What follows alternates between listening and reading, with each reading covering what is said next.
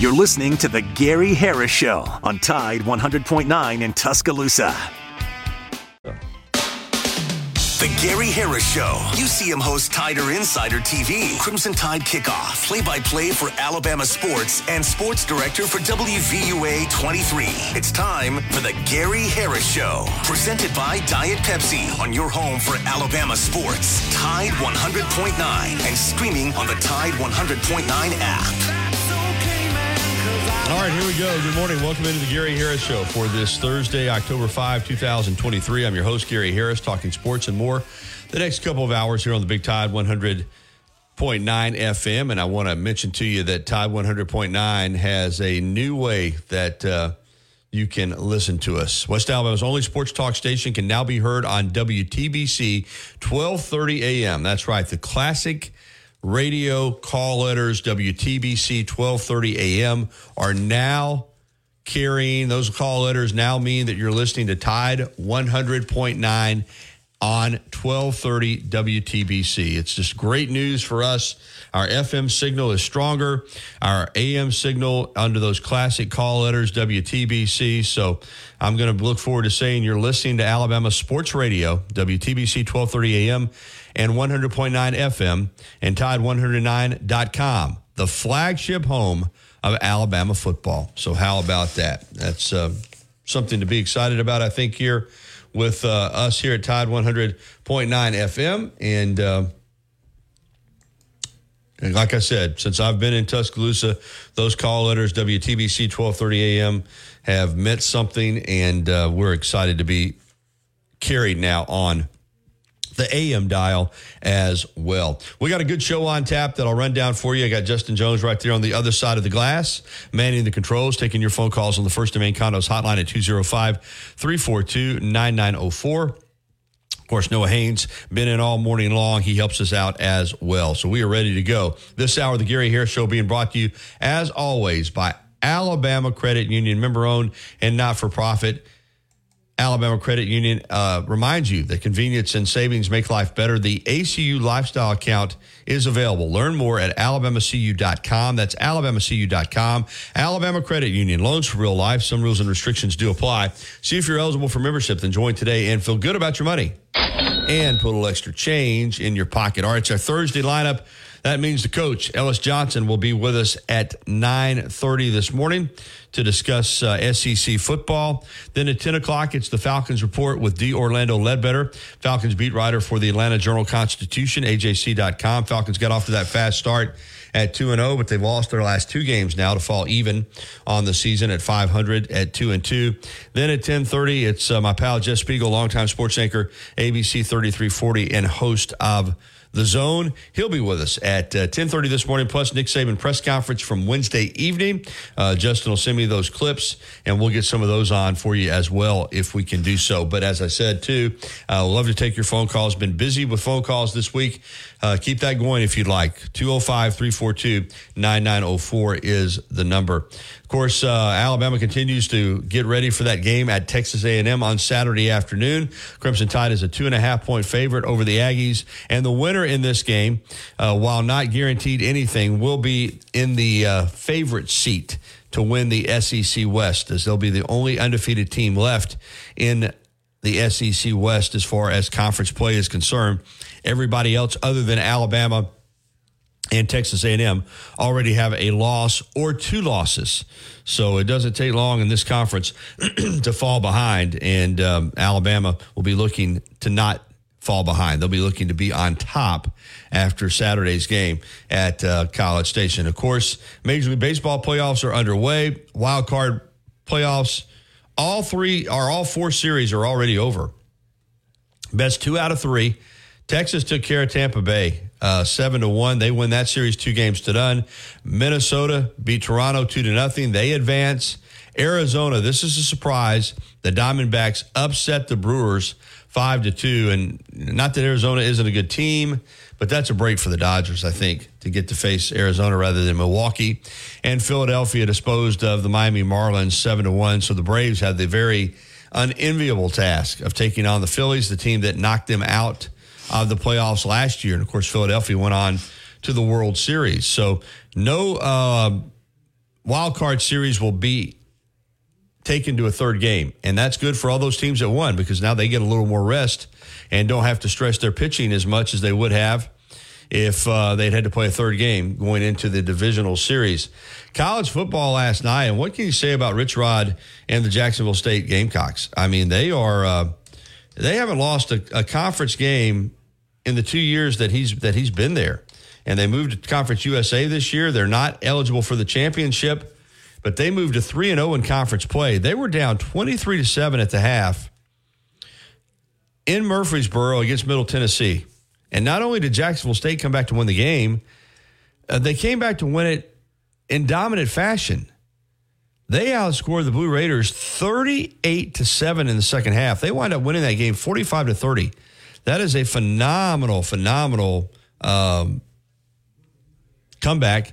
And JSU goes to 5 and 1 on the season, as I said, 3 and 0 in Conference USA. And um, you got to give it up to the Gamecocks. I mean, they're an impressive team. Unfortunately, like I said, they are not eligible for the conference championship because it's their first year in the league. But um, Gamecocks are a good football team. You know, Rich Rodriguez, we know what he did at West Virginia and was offered the job at Alabama, wound up coaching at Michigan. And now he has seemed to have found himself a home over in Jacksonville, Alabama, with the Gamecocks, and uh, what they're doing is uh, is rather impressive. Um, as far as the NFL is concerned, as I said, we will have um, the Orlando Ledbetter on to talk Falcons, but I'm I'm really interested in you know because I call it sports and more. And Justin, you you may have some thoughts on this. Um, I, I don't know how to feel about this Travis Kelce Taylor Swift deal. Hey, listen, it's their business. And but where I'm going with this is I feel like the NFL has has has taken advantage of this. And I'm not saying you shouldn't be trying to bring more eyes to your product. I'm not saying that um, that's what you do. This is a business. This is marketing. Uh, and 27 million viewers for the Chiefs Jets game that was the most watched show since the Super Bowl. And I think, in addition to the game, there were a lot of people tuned in because of Taylor Swift and Travis Kelce. Do you think the NFL is overdoing it? I mean, you're a you're a, I, again. I know you're in the entertainment business. I know you're trying to get people to watch, but I can't turn on and, and I'm not talking about out. I'm not talking about TMZ. I'm talking about NFL shows. I can't turn on an NFL show and not be told the latest on Travis Kelce and, and Taylor Swift. I guess I'm in the minority, but I really don't care. That's not why I tune into an NFL show. That's why you haven't heard me talking about Travis Kelce and Taylor Swift. Good for them, but do I have to listen and hear and watch everything about them when I'm trying to watch a football show? Yeah, I, th- I think it's just this is the biggest opportunity the NFL has had in growing their viewership and I w- I don't want to say the game, but you know this is what they've been trying to do: going to London, going to Germany this year, going to Mexico, but now they're actually reaching an audience that they've been out of touch with and not even been able to capture, which is the young young women of the world. the you know what their Instagram bio read after the Jets game? This is the NFL's, and I don't have Instagram, but I'm reading it off a story on ESPN. The NFL Instagram bio read Chiefs are 2 and 0 as Swifties. Chiefs are 2 and 0 Swifties, while on its bio on X it read NFL Taylor's version. So but you're right, though, Justin. At the end of the day, 27 million viewers is 27 million viewers. And that's, as I said, the highest rated television program since the Super Bowl. So you figure if that's a normal Jets Chiefs game without Taylor Swift, it probably would have been very much a normal rating. There's I, probably another eight to 10 million viewers that tuned in because of what's going on with those two. I think we're also getting to the point where the Chiefs are kind of in that point of their dynasty where pop culture is is starting to just rise with them. They're starting to become more celebrity than they are athletes. And I think Taylor Swift just put powder on that situation and it's exploded. Well, it's something else. Uh, what exactly it is, I'm not sure. I, I, I think it's, uh, but you know what, though? It is what it is. She's a super celebrity. You know, she's traveling with an entourage. Um, she's, I guess, at the the Jets game. It wasn't just her. It was uh, who's the guy that's an actor that owns this the phone company. Ryan Reynolds. Yeah, Ryan Reynolds and his wife, and Hugh Jackman. and Hugh well. Jackman was there. Uh, so it's yeah, it's you know I guess it's normal that the NFL would cash in on this, but it's. Uh, and and I think she's very talented. I'm not a Taylor Swift hater. In fact, I remember you guys might not know this.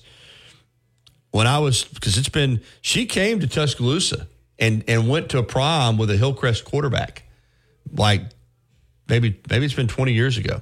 Yeah, sure did. When she was just really getting going, she some kind of promotion thing, and she came to Tuscaloosa and went to the prom with the uh, quarterback at Hillcrest High School at the time. And that's something.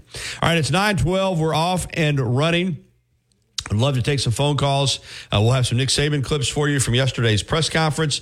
Also, as I said, uh, coming up at 9.30, the coach Ellis Johnson, D. Orlando Ledbetter at 10, Jeff Speegle at 10.30. And when we come back on the other side, we'll get to uh, the phone calls. Tom is ready to go. Tom, we'll get to you on the other side of the break. This is the Thursday edition of the Gary Harris Show being brought to you by Alabama Credit Union and now can be heard on WTBC 1230 AM. We're back after this. Patterson Comer is dedicated to serving our clients. Free has evolved. It will always be that place to escape and have a good time. Whether it's for a game day weekend, to reminisce on college days, or to create new memories, if you're looking for a good time, there's only one thing to do. Head to the free at 1925 University Boulevard. And don't forget about the Lucky Lunch Meat and Three special. Monday through Friday from 11 a.m. until 2 p.m. Get a meat and three vegetables for just $8.49. Or for a lighter appetite, try the Lucky Lunch soup, salad, or sandwich combo. I'll see you at the free. Life doesn't wait for when your finances are in perfect order. It just happens. But no matter what surprises come your way, Alabama Credit Union will be here to help make it affordable with great personal loans, mortgages, and auto loans. They offer an easy application process and fast decisions so you can stay focused on feeling good about whatever life brings your way. Alabama Credit Union will be here to help make it affordable with great personal loans, mortgages, and auto loans. Alabama Credit Union, loans for real life. Visit alabamacu.com to learn more. Some rules and restrictions apply. See if you're eligible for membership, then join today and feel good about your money. Los Tarascos has been serving Mexican favorites like burritos, fajitas, and quesadillas since 1999. Their new location is at 4100 Owen Parkway in Northport. And of course, you can find Los Tarascos in Tuscaloosa at 110 Skyland Boulevard. The bar areas feature big screen television so you can enjoy your favorite sporting events. Los Tarascos features daily happy hour specials. And for the best Mexican cuisine in West Alabama, remember, the name is Los Tarascos with locations in Tuscaloosa and Northport. Tide 100.9 Tuscaloosa weather. Clouds increasing today. The high for this afternoon around 83.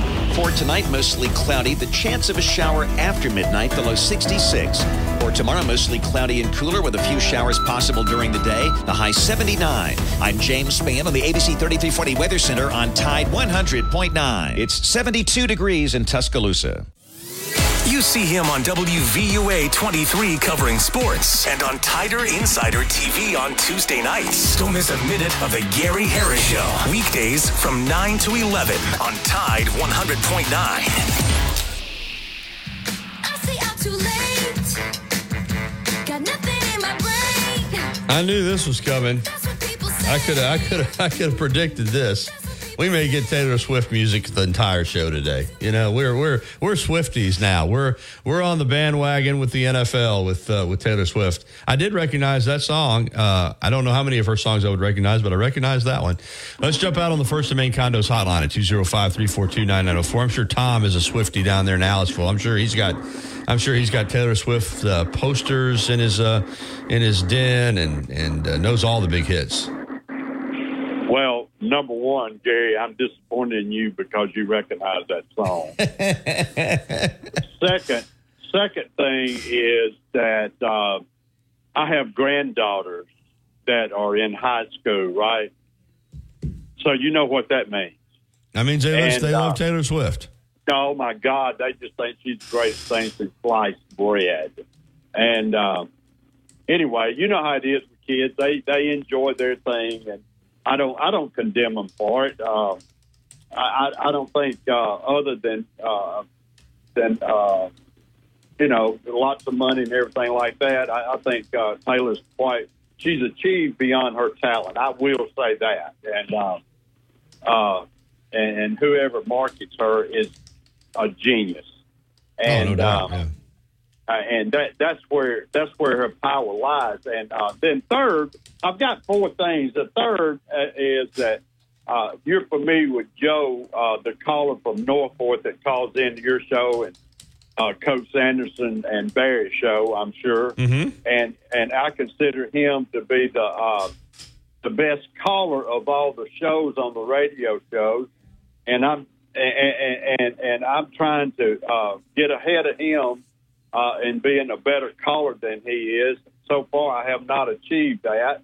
And then I'm jealous of Joe because his granddaughter's an outstanding golfer, and uh, and I'm jealous of that. And uh, Joe, I, I, I've got you in my crosshairs, and but my bullets ain't getting nowhere. You know what I mean? And um, and the fourth thing I wanted to bring up, uh, you brought up an interesting subject on the NFL's role in the in the Swifty craze that's going on through the NFL with Kelce and and her and their courtship and all that kind of good stuff.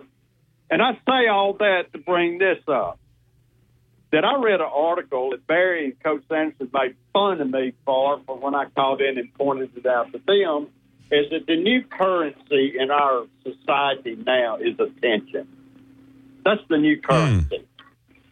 And I pointed that out, and uh, uh, and then when you brought up Taylor Swift, I thought, you know, the NFL is not dumb. They know the new currency in this country and in this society is attention. In other words, if I can get those clicks, and we've been saying it on here for years, I well two years, that that's that article is about getting clicks. You know what I mean? Right. And and and clicks mean attention. Sure. And attention is converted into dollars. Olivia Dunne, LSU gymnast, and uh, and others, uh, Paige Renee, and uh, Renee Spiranac, and all such as that. And uh, uh, they they couldn't make it. Uh, Paige even went as far as say, "Look, I wasn't very good at golf, but I tell you what, I got this internet thing down pat," and she does. And uh, you see what I'm you see where I'm going. Yeah, with absolutely. And I- and- and- and I- think the and I agree Taylor with you. Swift Yeah. thing is just another example of the new currency in our society. Do you agree or disagree with my assumption? No, I, I, I pretty much agree. Yeah, I, I do. And, uh, you know, we've always had, uh, most of us have, have longed for attention, but now it is, you're right. People have been able to turn it into a, turn it into a business. And with the, you know, with the internet and social media, uh, the world has given opportunities that were never, ever given out in the history of the world, uh, opportunities for people now to, as you said, um, just absolutely cash in on. And no, no, I'm not. I'm not putting Taylor Swift in this group because Taylor Swift is a talented artist. She would have been a talented artist with or without the internet. But you're right. There are the, the social influencers. wait a minute, time. Let me let me add something there. You're right. Yeah, she would have made fine uh, singing her songs and doing her dances. That's that's true enough. But look at the expansion of her wealth and attention and ability to sell things because of the Oh, there's no doubt. the- But there, but there are the- others who don't have her talent, who can't Right. write songs, who can't play Right. instruments, who can't dance, that have made a lot of money as social influencers, basically just simply because, in a lot of cases, as you said, they're attractive. And people people want to look at attractive people, and so some of these, whether they're the, you're right, the golfers that walk around in the little short golf skirts and hit golf shots, or whatever they may do, uh, some of them are honest. They just say, "Hey, I'm attractive. I like golf, and I'm going to make little golf videos that show me playing golf in very uh, um, Well, I risque tried to put clothing, that and that's on, that's my talent. My talent, my talent is that I'm I'm attractive, and I'm going to make videos, and I'm going to make a lot of money. That's their talent. Paige, Paige Spiranac and uh, and, and, and, and get that, that Gatsby girl uh, that's going with uh, Dustin Johnson, uh, Paulina uh, Gretzky. They said this one time. I tried to get that dress on. I almost missed, and uh, but uh, and that turned into a lot of clicks. But uh, you know what I mean. But yeah. it, it's a fact that uh, it, it, it's interesting to some degree, sad to another degree that that the world is that shallow, you know, if you would, and uh, uh, but at the same time, it is what it is, and uh, and it's kind of interesting to watch. It's very interesting to watch. And, you know, if you look back in the history of time, we've always, I say we as a population of people, as a, as a, as, as people have been a, you know, fascinated by celebrities, been fascinated by uh, royalty, been fascinated by uh, high profile political figures. And, and now you're just right. It's, it's, it's just so much easier to get in the spotlight. I mean, you know, 100 years ago, you had to either be born into it. You had to of course with the advent of you know motion pictures you know you become a, a, a film celebrity but uh, to be a celebrity was a lot harder uh, you know than it is now. And uh, now we have people and, and it, for better or for worse you're right tom we have people that are famous for you know what? Being famous. Nothing. we don't know we, we don't, we're not even sure how they're or why they're famous but they are. And uh, it's crazy You know, uh, Melanie Griffith. I'm sure you're familiar. former with a lot actor of the her actress work. yeah who was married to don Great- johnson for a while uh, right Great, yeah, great, great actress, and uh, uh, and I like her. She comes from a line. Her mother uh, was a actress and, and famous in Hollywood, so forth. And, and but you know when when uh, I read things uh, by Melanie, she cannot stand. She hates the Kardashians. And and the, and the reason she does, she goes, here I am. I busted my buns trying to build a reputation being an actress all these years. They show up and they drop their drawers, and God knows they're they're more famous than anybody. And uh, and I thought that was funny on her part uh, to say that. And some of the these girls that's been in Hollywood, you know, for a long time, uh, they don't like these people that's got these big money and reputations for doing nothing. Yeah, man. I'm t- well, you uh, did you were you inspired by us talking about Kelce and Swift to this, or did you already thought this No, out? No, I've been. I, I, I'm like everybody else. I'm. I'm. A, I'm gullible. I, I follow the story, and uh, and my my thing was why. You know, that was my question. Why? Why is this such a, a big story? Why is it so interesting? And so uh, I've been looking for the answer to that. And in the meantime, you can't help but you know pick up on some of the things that's going on with it. All right, Tom. Nice observations. See you, buddy. Stick to Enjoy the stick to sports, Tom. I'm just kidding. All right, uh, we're getting ready for the coach Ellis Johnson coming up in the next segment. Always enjoy visiting with him. Hey, I want to talk to you about uh, Hair Etc. Salon and Spa. I put it out on my Facebook page yesterday. I'm now getting my haircut uh, at Hair etc. Salon and Spa down on Highway 69 South. Andrea did it for me yesterday, and man, I love it. It's it's tight, uh, nice and tight around the sides, just the way I like it. And uh, this salon is top notch, man. They've got uh, they've got everything from, of course. Getting your hair done, obviously, which is why a lot of men and women go there too. But they've got facials. Um, I mean, full service hair, facials, lashes, massages. I mean, anything that you can want. And the salon is still being completed, but it is beautiful. It is spacious.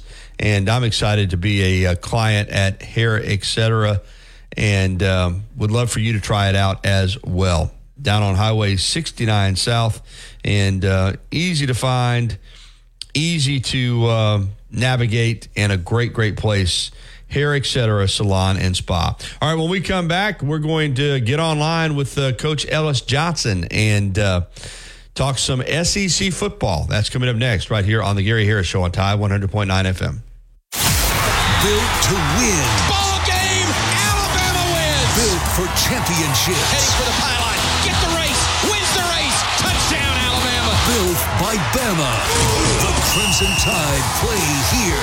Join us Saturday as the Crimson Tide take on Texas A&M at Kyle Field. Our coverage begins at 11:30 on your home for Alabama football. Brought to you by Birmingham Racecourse. BirminghamRacecourse.com. You can be a winner too. 2011, Billy Sports Grill, located on Main Avenue in historic downtown Northport, has been serving their legendary signature chicken sandwich, award winning wings, and handcrafted cocktails. Billy's is also the spot to watch all your favorite sporting events with big screen, high definition televisions, both dining rooms, at the bar, and outside on the beautiful patio. Come by and say hello to Kim and Lisa, the Billy's management dream team.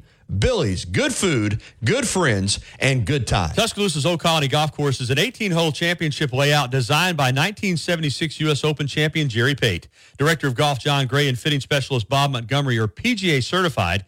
Mike Shivitz is the head professional and director of the Tuscaloosa Junior Golf Program. Call today to secure a tee time at the Tuscaloosa Championship Golf Course. Everyone can play. 205 562 3201. Old Colony is operated by Para. Los Tarascos has been serving Mexican favorites like burritos, fajitas, and quesadillas since 1999. Their new location is at 4100 Owen Parkway in Northport. And of course, you can find Los Tarascos in Tuscaloosa at 110 Skyland Boulevard. The bar areas feature big screen television so you can enjoy your favorite sporting events. Los Tarascos features daily happy hour specials. And for the best Mexican cuisine in West Alabama, remember, the name is Los Tarascos with locations in Tuscaloosa and Northport. Where the season never ends. This is your home of Alabama sports. Tide 100.9 and streaming on the Tide 100.9 app.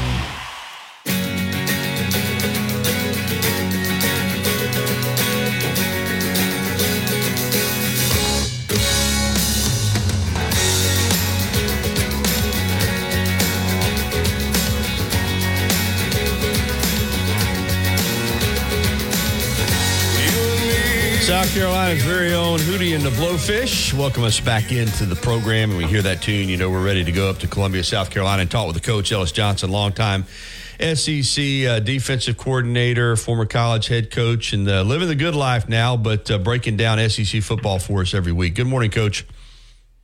Good morning, Gary.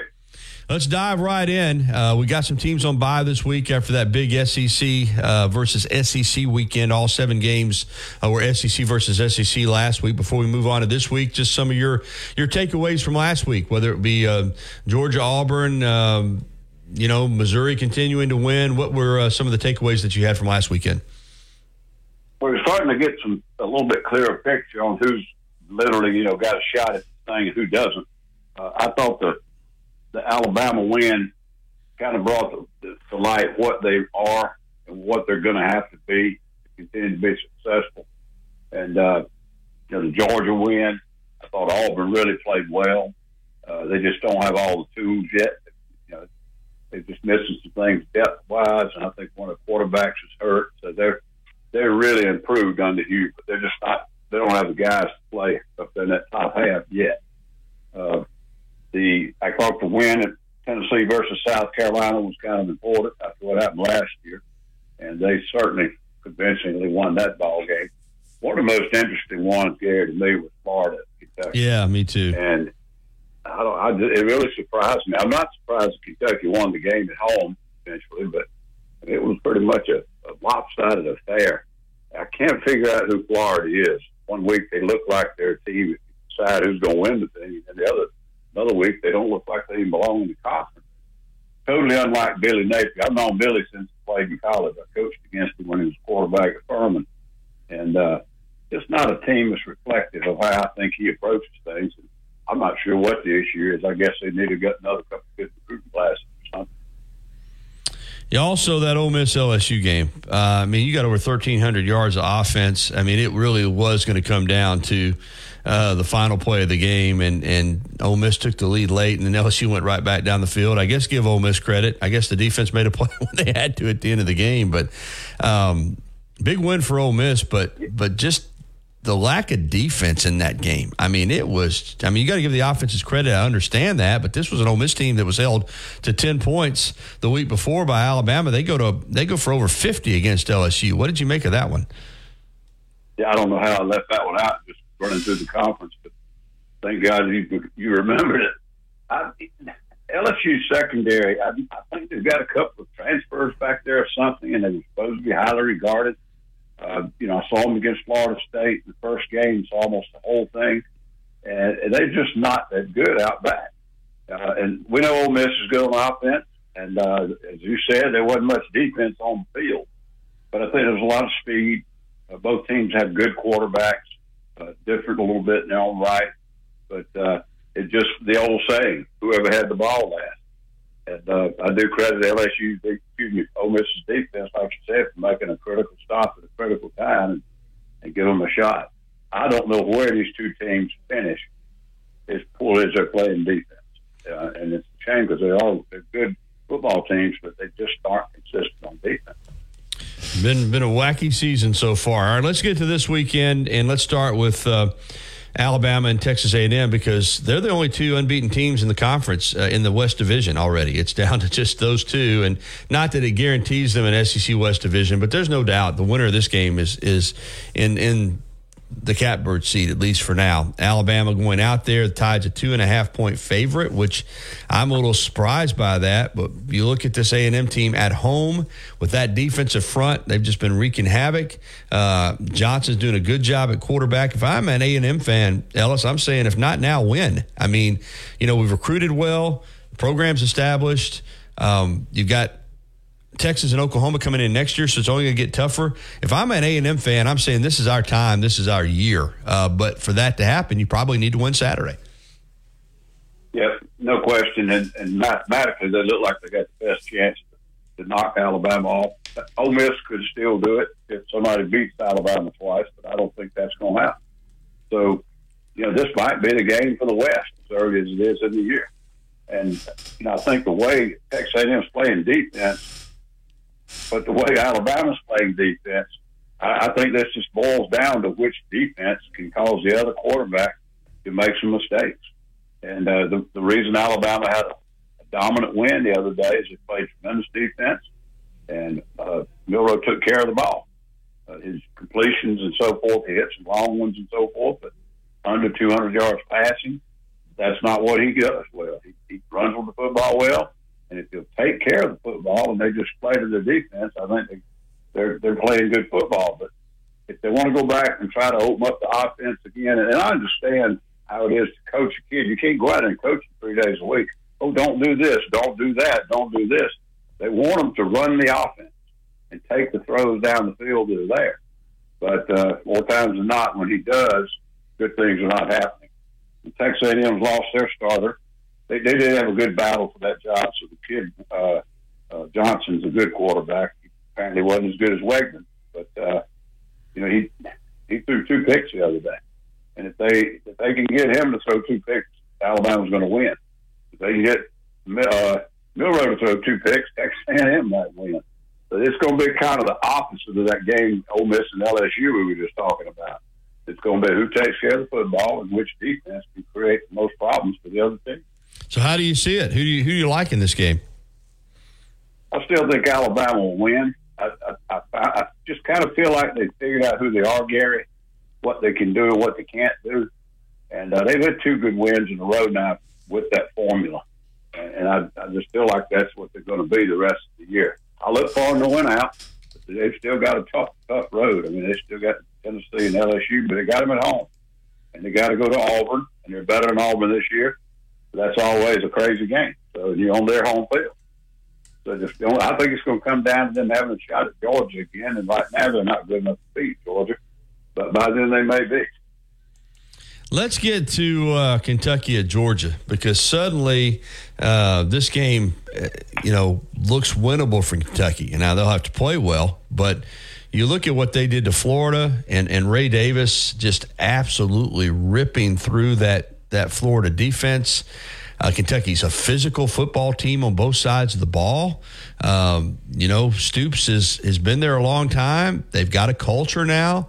The only thing they haven't been able to do is is kind of like we're talking about with A and M is that you know take that take that step and, and get to Atlanta. This is their opportunity. Even though it's in Athens, this is a Georgia team that's a good football team. There's no doubt about that. But they needed that late Brock Bowers' touchdown uh, catch last week at, to win at Auburn. And, um, you know, I know Kentucky's biting at the bit, so this is this is their shot. And you know, we'll we'll sit here next week and say, well, Kentucky was for real, or it was just another uh, mirage. Kentucky went into Georgia and couldn't get it done. But this is a good looking game on paper, and a game that I think a lot of people think Kentucky has a shot in.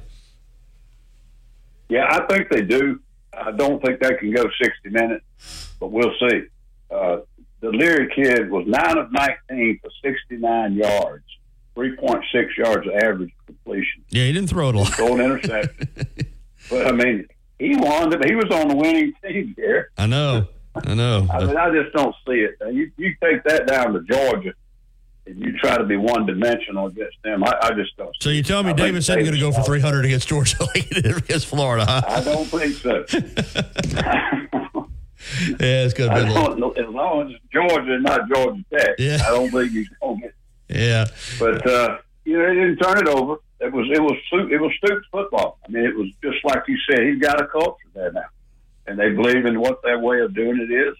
And and the bottom line is, uh, they beat the heck out of Florida. And I, I mean, I still don't know who Florida is right now.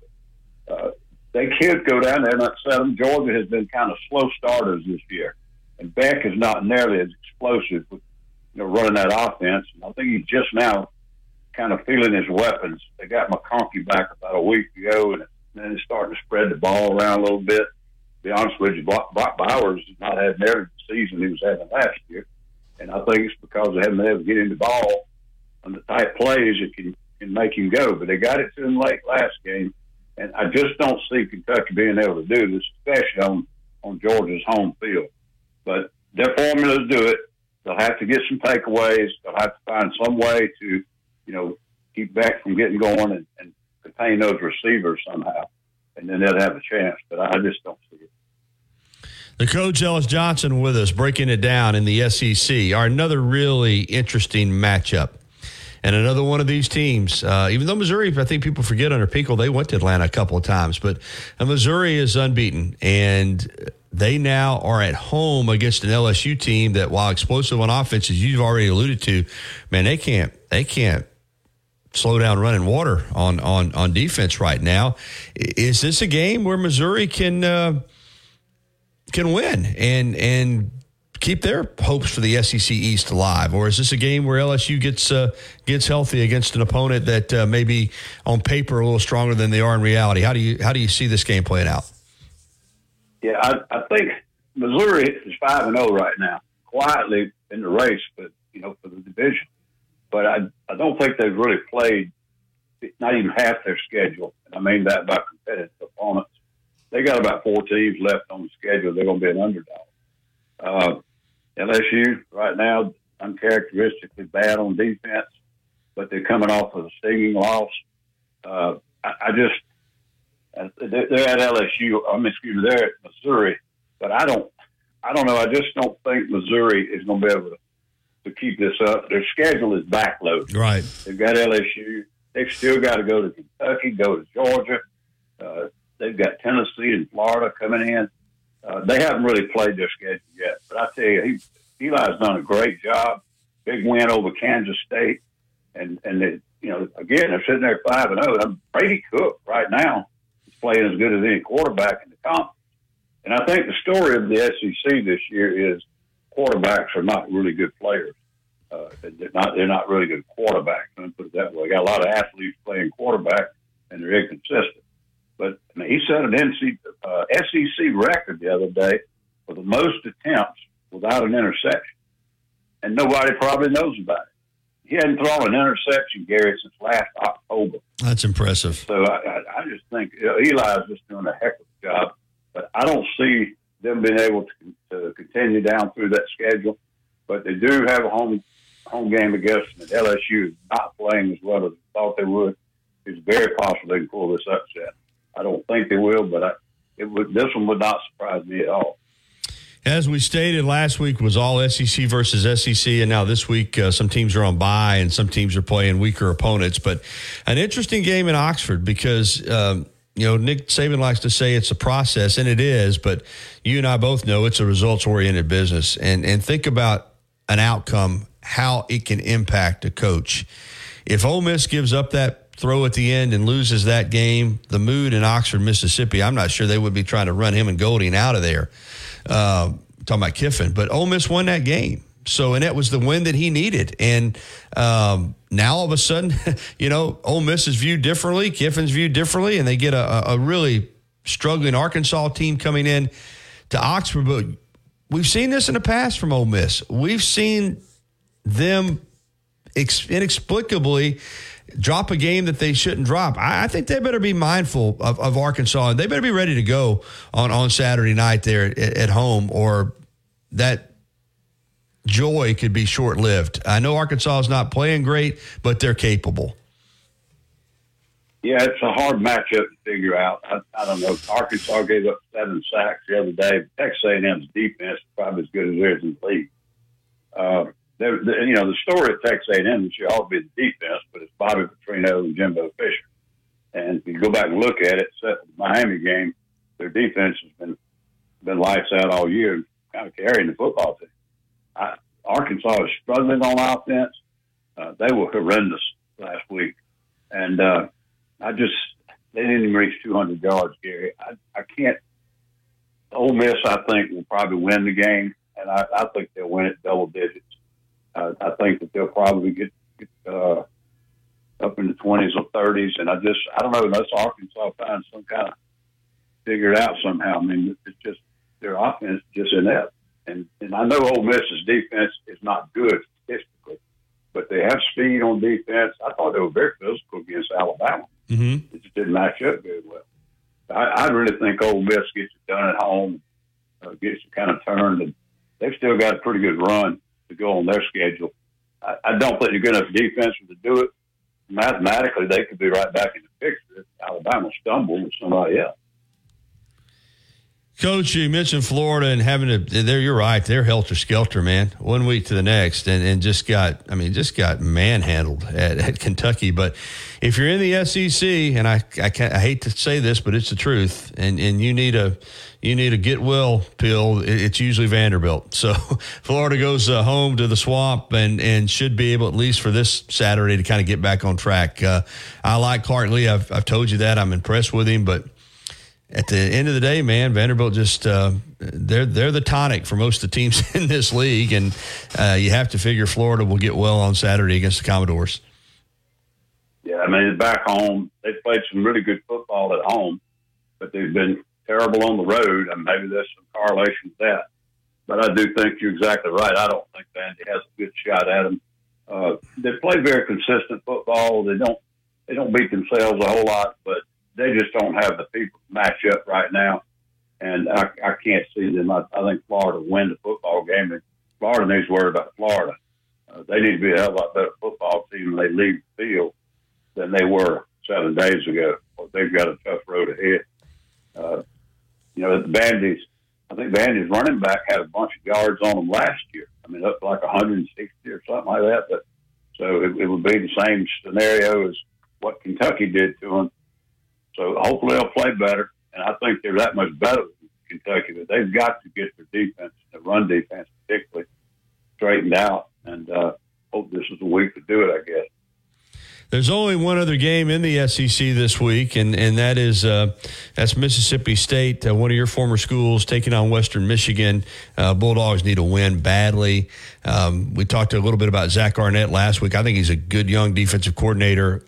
I, I, I hate to say over his head, but he got, let's be honest, unfortunate circumstances with Mike Leach passing away led to Zach Arnett getting that head job. I'm not sure that, I'm, I'm just not sure that, that he's, he's ready to be in that position. Um, what do you see from Mississippi State and, and is Zach Arnett uh, going to be able to, to hold on to that job over there in Starkville? I, you know, I think he got dealt a, a bad hand and whether he's a good head coach or not, I don't think this is a fair way to judge uh, the situation, the way it occurred. The, one thing is hindsight. He's got to run it the way he wants to run it, but trying to change that style of offense cold turkey to a totally different approach, I think really uh, put his best weapon uh, out of commission. And Will Rogers has just not been able to be Will Rogers. and they don't have the personnel to play power run football and throw the ball a little bit. Their best offensive game was against Carolina the other day, and uh, it was all you know throwing the football around a little bit. I don't know whether they just happened on it or if they worked on it or what the deal is. They go right back this past week and go back to trying to run the football. They ran it for 150 some yards on Alabama, but I mean they didn't throw it for 100. I- It's just a shame that he's having to play in that system. But as far as Zach, I mean, he has to run it the way he wants to. And uh, the only chance they got is to get back running the football and, and quit throwing interceptions. But uh, I just feel bad for Will Rogers as much as anything. I think he was one of the better quarterbacks in the conference, and he's now kind of stuck in the system where he can't succeed.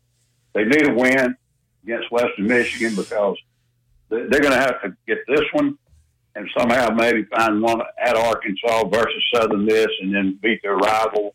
All of those are going to be hard to do. Maybe Southern Miss will be favored. But uh, they've got to try to get six wins and get in the bowl game, or I think it'll start to slide the wrong way for them. Tennessee, South Carolina, and um, Auburn all on bye this week. So they'll be back in action next week. Coach, great stuff as always. Appreciate it. Enjoy it, Garrett. Thank you. Coach Ellis Johnson breaking it down in the SEC. We'll take a break and uh, we'll come back and get Big T on the First and Main Condos hotline. So, Big T, you hold tight. We'll get to you next. Real quickly, want to mention uh, my friends at the YMCA, Jeff Knox, the CEO, and all the good folks there. They do it right. It's a great place to get fit, great community of people. I'll be headed over there about 1130 this morning to get a workout in myself. Check out the YMCA of Tuscaloosa. And we'll be back with uh, a phone call and wrap up this first hour right here on Tide 100.9 FM and WTBC 1230 AM as well. Football is back, and no one. 100.9 Tuscaloosa weather. Clouds increasing today. The high for this afternoon around 83. For tonight, mostly cloudy. The chance of a shower after midnight, the low 66. For tomorrow, mostly cloudy and cooler with a few showers possible during the day. The high 79. I'm James Spann on the ABC 3340 Weather Center on Tide 100.9. It's 75 degrees in Tuscaloosa. You're listening to The Gary Harris Show. On your home for Alabama sports. Tide 100.9. And streaming on the Tide 100.9 app.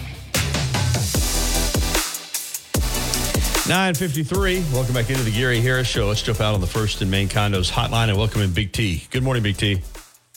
Good morning, Gary Harris. How are you? Doing well. Oh, it's it's it's BT. Now, okay, Bill Taylor. All right, they had you down. They had you down as Big T, and I was like, "Who's Big T?"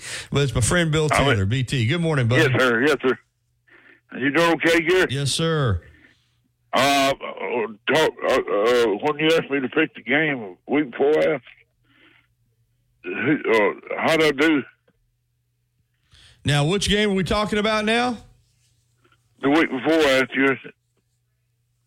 Yeah, which when you picked? the- What, tell me, tell me the game that, that I asked you to pick. You have to remind me. Uh, I think it, uh, it wasn't last week's game, week four. Alabama and Ole Miss. No, the last week before. Okay, I'm not following you, Bill. Uh, you got to tell me what game. I, what game did I ask It you? might have been Ole Miss. I don't Yeah, know. it was Alabama Ole Miss. That was the, the it was Alabama Mississippi State, State last week. But I assume you picked Alabama and got it right, right? I was assuming. I had 24-14. Okay, yeah, you were pretty close. I mean, 10. 10. Yeah, yeah, you were real close, man. Congratulations. Yeah, that's uh, thanks for reminding me. You're pretty, you're pretty good, pretty good picker. What are you picking Alabama and Texas A&M this coming week? I think we'll win. We just need to go out there and have a, you know, keep folks know what we need to do out there on the field gear. Okay, all right. Well, that's I mean, right. if we, we- if we, we, if the center come off the, you know, get the, get that straightened out and, and uh, keep doing the running game going, and I think we would maybe pass a little more, and I think we'll do fine, don't you? Yeah, you're right. Get those snaps straightened out, control the line of scrimmage, uh, run the ball, and hit those passes when the opportunity presents themselves. Yeah, I think you got a pretty good formula. Uh, what? What? Give me a score. Score prediction, BT. Um, well, we got a, a high school game this week playing uh, Dallas this week. ACA is. Yeah, yeah. I think AC will be. I think they'll take care of business in that one. I'm pretty. Oh yeah, I do too. We just need uh, just because it's a they ain't been beaten don't mean nothing. We got to go out there and play. That's right. That's right. Well, give me a, give me a score on Alabama and Texas A&M though. I want to hear your score prediction on that one. Uh, I'd say 35 21. All right, BT. I'll make a note of it, buddy. Thanks for calling in, Bill. You're welcome. All right, BT checking in with us here. And that's going to wrap up the first hour. It's been brought to you by Alabama Credit Union, member owned and not for profit. It's just a better way of banking. Another hour on the way. We'll get to D. Orlando Ledbetter with the Falcons report. Jeff Speegle, try to get to some Nick Saban clips and also more of your phone calls. Uh, the uh, Gary Harris Show on Tide 100.9 FM and also WTBC 1230 AM. And let me remind you as well, another three digit code with a 30K workday payday is coming up at the start of the next hour for your chance to win cash on Tide 100.9. Tide 100.9 is your home for the 30K workday pay. You can't win if you don't play. So grab another code at the beginning of the next hour right here on Tide 100.9 FM.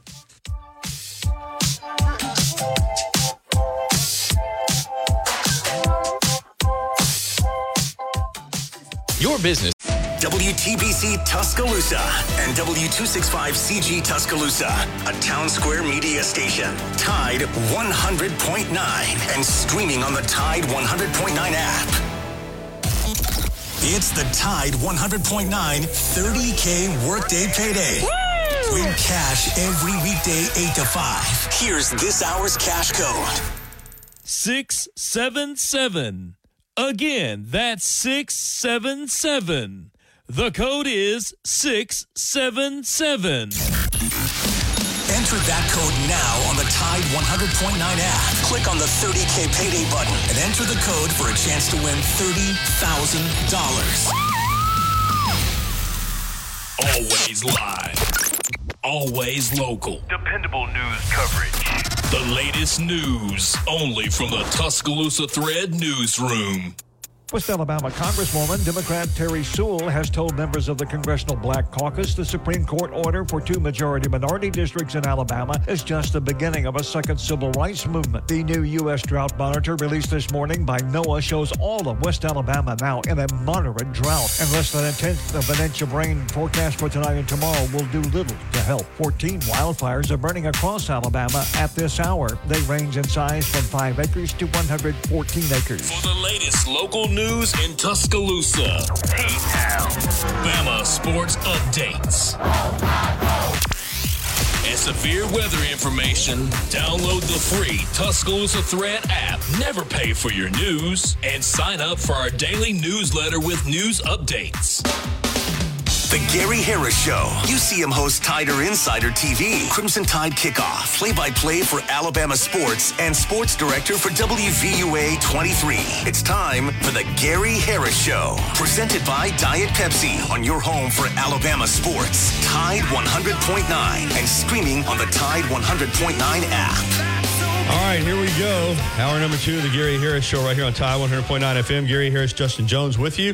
And this hour, the program being brought to you, as always, by Patterson Comer, attorneys at law. And uh, I talk about them every day. Had Paul Patterson in studio yesterday. And a lot of law firms out there and a lot of uh, good law firms. But when it comes to personal injury firms, I'm telling you what, if I'm living in West Alabama, I want a West Alabama law firm. I want Patterson Comer. Feet on the ground, look you in the eye. If it makes it to court, if they need to go to court, they'll be there with you in the courtroom. Paul Patterson's in Tuscaloosa, 205 345 1000. Mike Comer's in Northport, 205 759 3939. And you can find out more at pattersoncomerlawfirm.com. No representation is made that the quality of legal services to be performed is greater than the quality of services performed by other lawyers. All right, and some breaking news too before we get to D. Orlando Ledbetter on the First and Main Condos hotline. Uh, I've got it confirmed now with uh, Tom over T-Town Menswear, T-Town Menswear, and T-Town Gallery. Our Bama football trivia contest tomorrow. Guess what we're giving away, Justin? A Jalen Milroe signed Alabama football. In fact, just got a picture of Jalen signing it. We give away great gifts every Friday in our Bama football trivia, but this is this is something you're not going to get a signed football by the Alabama quarterback just anywhere. Let me tell you. In fact, you might not be able to get one anywhere else, but we will give one away tomorrow during the Gary Harris show with our Bama football trivia contest from T-Town Menswear and T-Town Gallery in the University Mall. How about that? All right, let's welcome in the Atlanta Falcons beat writer for the Atlanta Journal-Constitution, the AJC.com, D. Orlando Ledbetter for the Falcons Report. Good morning, Orlando. Hey, good morning, Gary. Thanks for having me on the show. Always a pleasure. Fast start for the Falcons, but we know this is the National Football League where the 32nd best team can beat the number one team. Uh, we've only got two unbeaten teams just four weeks into the season the Eagles and the 49ers. And the Falcons now have, uh, I don't want to say hit the skids, but they've lost two in a row. And, and quite frankly, uh, the game over in London against Jacksonville was by far their worst game of the season. They just didn't look good at all. Yeah, no doubt, falling behind seventeen to nothing, and uh, you know tried to claw back into it, but uh, couldn't sustain any offense for any periods of time, and uh, that led to that twenty-three to seven defeat. Now, quarterback questions again with Ridder. Uh, he had actually been doing a pretty good job, and and I'm not saying that he played terrible, but Atlanta has some weapons, mainly with with London and Pitts, and he's not getting him the football. What's going on there, Orlando? Yeah, I think he's uh, holding on to the ball too long sometimes, uh, not trusting what he sees, uh, staring down receivers, forcing it to Drake London. Uh, you know, a lot of rookie quarterback mistakes. You know, the um, the, the, it's like that all around the league. It's only one quarterback in the league now with uh, 13 uh, years of experience. That's Stafford. So you got a lot of young guys out here uh, finding their way, and it's just going to be a matter of uh, how patient teams are going to be with the uh, young qu- quarterback play. Let me ask you about something that's getting floated around a little bit on the internet. Of course, you're my go-to guy, and it's probably nothing to it, but and it might have been more speculative before Justin Fields lit it up against the Broncos last week. But there's been a lot of talk about the Bears moving on from Justin Fields, about it not being a good fit, not working. Uh, we know he's got the talent, uh, maybe similar to what the Jets are doing with with Zach Wilson. We know Fields has got the physical ability. Is there any thought process in Atlanta about maybe trying to to make a deal for Justin Fields and bring him home? If they do, that'd be a big admission um, that they were wrong back in 2021 when they could have drafted him. Um, you know, they, they, they took Kyle Pitts instead. Justin was sitting there on the board to be had. So um, that would be an admission that they made a mistake, uh, that they, uh, you know, messed up by taking the tight end. You know, things change after the last couple of years, but they didn't like him then as a, uh, you know, person that could come in and run their uh, complex offense. Uh, so I don't think, um, you know, the Falcons would be a landing place for him now. Uh, you know, yeah, on paper it looks great. Yeah, get a running quarterback in here with Bijan and, you know, you know, make it fit him and not, you know, your system. But, um, you know, they already passed on him unless their opinions have changed. Um, you know, uh, I would think they would still do that. Although one other thing, though, um, Gary Ryan Pace was the GM in, in Chicago when they drafted Fields, and he's here now, Mhm. Gary uh, Bonham's assistant. So, uh, you know, maybe they do revisit that one and say, "Hey, circumstances have changed." But um, he's not. Um, and Harry Douglas kind of said it on, on, on one of the shows today that this complex is too uh, tough for him to drop in in the middle of the season and and uh, you know get things turned around here. Fair enough. Uh, let's move on to you know maybe you looked at this game in the preseason and you said you know Falcons are going to beat the the Texans, but DeMeco Ryans man he's not wasting any time, uh, and and the Texans have won two in a row. They blew out the Steelers. C.J. Stroud is playing awesome. That defense is disruptive. All of a sudden, the Falcons and Texans looks like a very competitive game, and quite frankly, a game that the Texans could win. Yeah, no doubt. The Texans put up 30 in their last two games, 37 and 30 at um, over uh, Jacksonville at, at Jacksonville, and then uh, 30 at home against the Steelers. Uh, so um, uh, CJ Stroud is figuring some things out here early. The Falcons, oh, you know, they they have a little bit better defense than those two teams, it'll be a little bit tougher. But yeah, they, uh, you know, Houston certainly coming in on the upswing whereas the Falcons are coming off the two losses. So yeah, that might not be as such a sure win as we originally thought. What? Because it is such an up and down uh, league, and every week, one one week you're you're the best thing since sliced bread. The next week, uh, you know what? People are doubting you. Just ask the Dolphins. But uh, but for the Falcons, uh, after getting off to those two wins, and then in the last couple of games, um, you know, not performing as well. How, how, do you get back on track? What what is it like? You cover an NFL team. What's it like in an NFL team? One week you're feeling confident, the next week there's more questions than there are answers. Uh, how do you go back to the drawing board and, and try to fix it? Yeah, I think you know Gary that you know they don't tackle or do anything in exhibition season. So these first four games are, are really the ex, what used to be the exhibition season. So what you do from the four games here is you take what's worked and try to put it into a full game.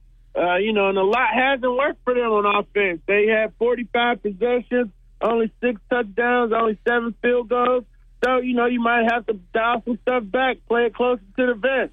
Right now, they've been able to get the ball to Bijan Robinson and Johnny Smith. So that's your offense right now. That's what you do. And then, you know, add in the rest of the weapons as they go. Don't just throw it to people because they were a high draft pick. So uh, do what you can, and uh, you know, play good, solid football. Don't turn the ball over, and then when you can expand your offense's, uh, uh, you know, weapons, you do that. What do you think of this team? Uh, I know it, it, it's you know preseason. Um, you said it was still a lot of work to be done, but because of the division they're in, you know they they they have a shot. You've seen them now for four games. Are they about what you thought they would be? Better, worse? Kind of where are the Falcons at in your opinion after these first four games?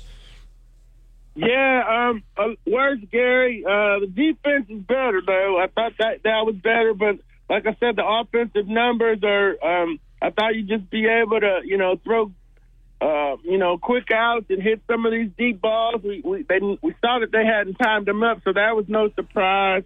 And uh, you know, we thought coming out they'd win uh, the first two and lose the second two. So, but then I had them winning the next five out of seven.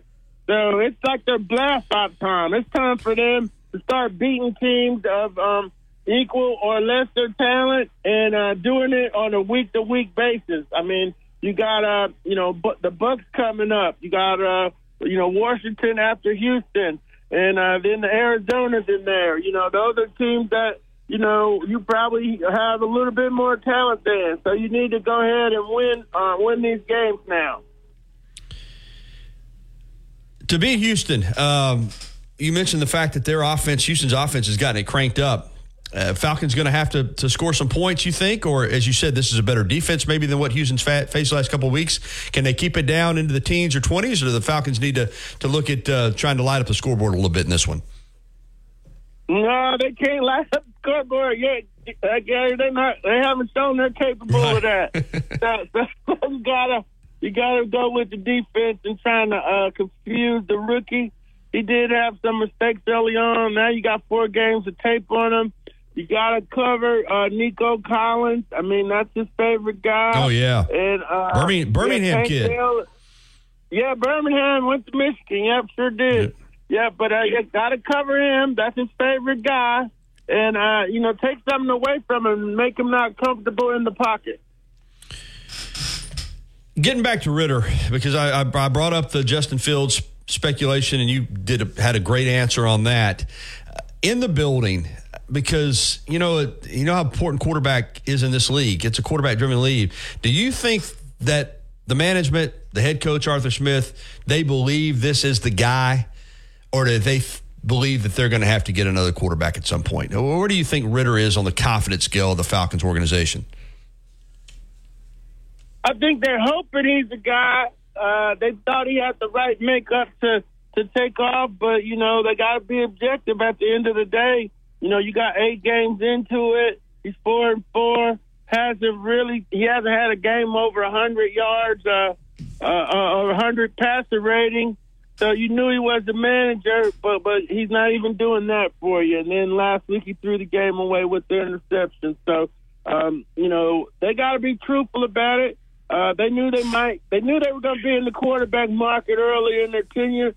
Um, they're trying to get um, hit a home run in the third round, and if it doesn't work out, um, you know you'll be back in there trying to get up into Caleb Williams and uh, Drew Mays uh, Derby next year. Yep, that's true. All right, tell me your uh, you're feeling on on Sunday? You think the Falcons get it done? No, no, I don't. Um, because uh, you know, just the lack of offense, and uh, I haven't seen you know Drake London, uh, Kyle Pitts. Now they're trying to say he's hurt.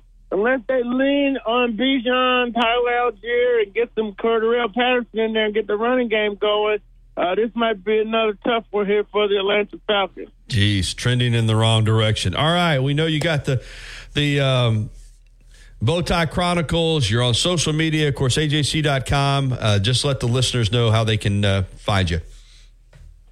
Yeah, they can find me on Twitter at Orlando AJC. And uh, yeah, we got special edition of the Bowtie Chronicles out there this week with uh, Jerome Solomon and Jonathan Alexander from the Houston Chronicle helping us out to preview the game. So gotta get ready to the game. Find that uh, find that uh, podcast. Thank you so much, Gary. Yeah, thank you, Orlando. Appreciate you. 1014 here on the Gary Harris Show.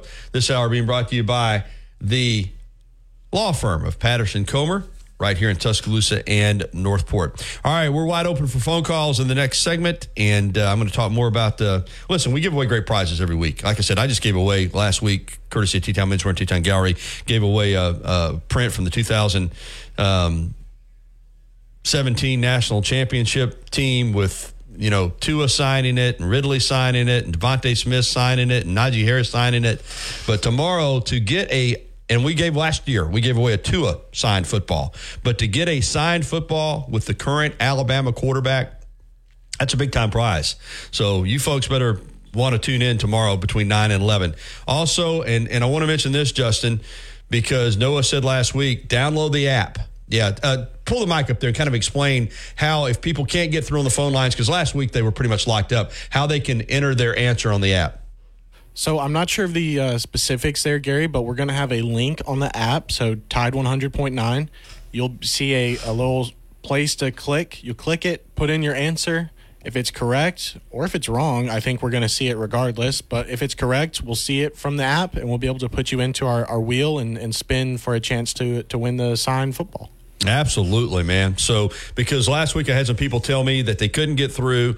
Um, so, you can now, you know, when I ask the trivia question, you can answer it on the app. So, download that, load that Tide 109 app to your phone or wireless device. All right, we'll be back with more of the Gary Harris Show. We're going to get to some Nick Saban clips from his Wednesday post practice press conference. We'll do that next right here on Tide 100.9 FM.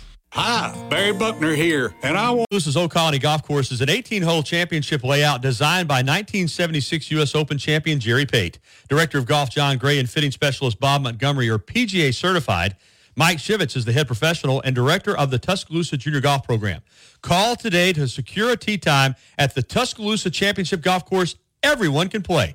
205 562 3201. Old Colony is operated by Para. If you haven't already, you've got to try Tuscaloosa's unique breakfast, brunch, and lunch concept. Brick and Spoon, downtown Tuscaloosa, Temerson Square. It's fresh food with a Cajun flair featuring a full bar with build your own Bloody Marys and mimosas. Open daily, 7 a.m. until 2 p.m. Available for after hours events, rehearsal dinners, receptions, and birthdays. They offer brunch and lunch catering. Call Brick and Spoon at 205 345 5551 for more information. Tide 100.9 Tuscaloosa weather. Clouds increasing today. The high for this afternoon around 83. For tonight, mostly cloudy. The chance of a shower after midnight, the low 66. For tomorrow, mostly cloudy and cooler with a few showers possible during the day, the high 79. I'm James Spann on the ABC 3340 Weather Center on Tide 100.9. It's 77 degrees in Tuscaloosa. Your home for Alabama Crimson Tide football. Tide 100.9 and streaming on the Tide 100.9 app.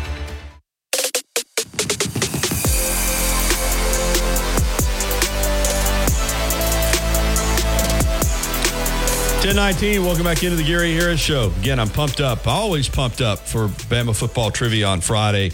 But uh, as I said earlier, Jalen Milroe autographed football, and Noah's in there now. Noah, uh, Justin, and I were talking about the app and how because the phone lines are just jammed up every week. How if you download the app, when I ask the trivia question tomorrow, you can actually enter your answer on the app.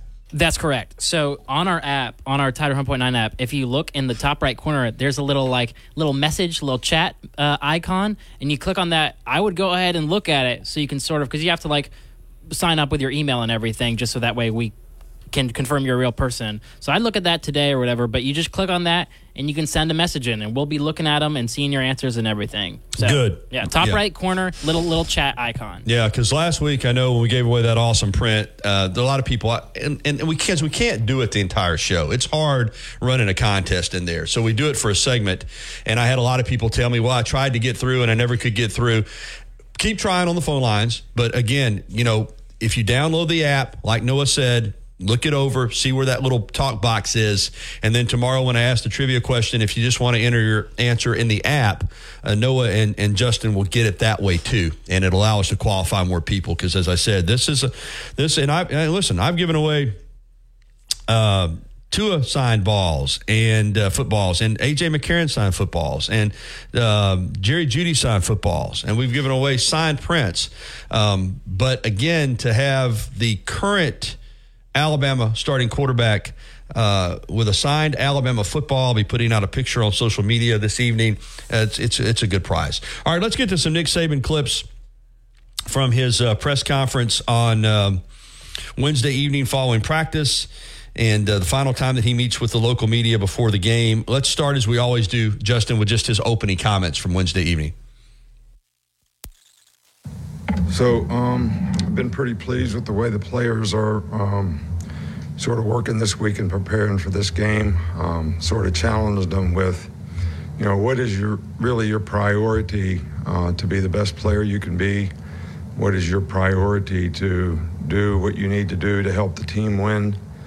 And you know, if that's your priority, then that's what you're doing every day. It's not priorities, right? Where it's not always comfortable. Uh, sometimes it's hard. Sometimes you have to overcome adversity. Um, so you got to kind of have to have the mental toughness to uh, not let those things get you to back down and to continue to persevere. And I think the players have been doing a pretty good job of that. You know, so far this week, this is obviously a really good team we're going to play in a tough environment. And um, we're going to need to continue to show a lot of progress so that we'll have a chance to be successful and be able to execute the way we need to to have a chance to uh, win on the road. Saban there with uh, the opening comments yesterday. Let's get to the question on uh, that he was asked about Bobby Petrino's effect on the A and M offense. Of course, Petrino, the high-profile offensive coordinator, Jimbo Fisher, the head coach, had previously been the play caller. But here's Nick Saban being asked about Petrino's effect on A and M's offense. Yeah, I, I think I think you can see it, and I, but I also think that you know there's philosophically you know some of the things that you know Jimbo likes to do. Uh, I don't think those guys think that differently, uh, but there are you know some things that you know Bobby's done in the past that you see them doing now that they've added to what they do, and uh, it's all very effective. Nick Saban was kind of short and sweet last night, Justin. I remember listening to it, uh, watching it live, and he uh, he got through it. Uh, got through it pretty pretty quickly. And you heard from the usually his opening comments are a lot longer than that. Let's keep it rolling now with. Um, yeah, and we're not even going to do the one on the transfer portal changes because he hadn't really he didn't really know about him at the time and couldn't really answer that one. Let's get to Amari Niblack, the Alabama tight end who is a threat in the passing game. I mean, this is a gifted receiver. Again, I thought he had a touchdown catch against Mississippi State that they never even looked at. They just ruled it out of out of the end zone, and, and lucky was in the end zone. But here's a Nick Saban on Amari Niblack and his contributions to the offense. Yeah, he's doing great. Uh, he's a really good receiver. He's improved as a blocker. Uh, he's, you know, this year, you know, his confidence and knowledge uh, of the offense and what he's doing, how to do it, why it's important to do it that way is so much better. And I think it's, you know, starting to show up in how productive he is, you know, on the field as a player. Yeah, short and sweet. Why was he so short last night, Justin? Usually Nick Saban is is you know let's he'll answer those questions uh, with a little more um, little more insight. Yeah, the whole thing was only like five minutes I know. long. He was in one of those moves to get in and get out. All right, let's get to the offensive line. Uh, Alabama has uh, gotten better there. They're big. Uh, now they're playing more physical. The young left tackle, Kadyn Proctor, is getting some experience. Co- Coach Saban was asked about the uh, play of the offensive line. Well, I think the big day for that is, you know, it's it's really important. We've been emphasizing it all week, but you know, tomorrow's always the day that, you know, we practice with noise. Uh, I know the centers and the quarterbacks have worked a little bit extra, you know, on that uh, with noise uh, this week. Uh, but tomorrow will be the day that, you know, we need to, to really go through the whole practice and be able to deal with noise. And that, that's really when you can see how much it's going to impact the players. Um, so, you know, we've had some issues with the snap count, so hopefully that's not going to be a, a problem for us and we can get that resolved. Yeah, they got to get that snap count stuff fixed. All right. Um, Max Johnson has taken over at quarterback, the LSU transfer, veteran guy in this league. After Conner Weigman, their talented freshman, got hurt. Here's Coach Saban on A&M quarterback Max Johnson. He's a good player. He's got a lot of experience. He's smart. He makes good decisions. He's been in this system, you know, with, with Jimbo for a long time. So, um, you know, he's a veteran player. Uh, I, I, you know, the quarterback that got hurt was a very good player, but, um, you know, he's a very, very good player. He's played well against us in the past, and we have a lot of respect for him. So, and I, and I don't really see a lot of difference in their ability to be productive uh, and use the weapons that they have to run the ball effectively as well as, uh, you know, do a good job of passing it. All right, let's go. We got time for uh, um, another clip or two here from Coach Saban.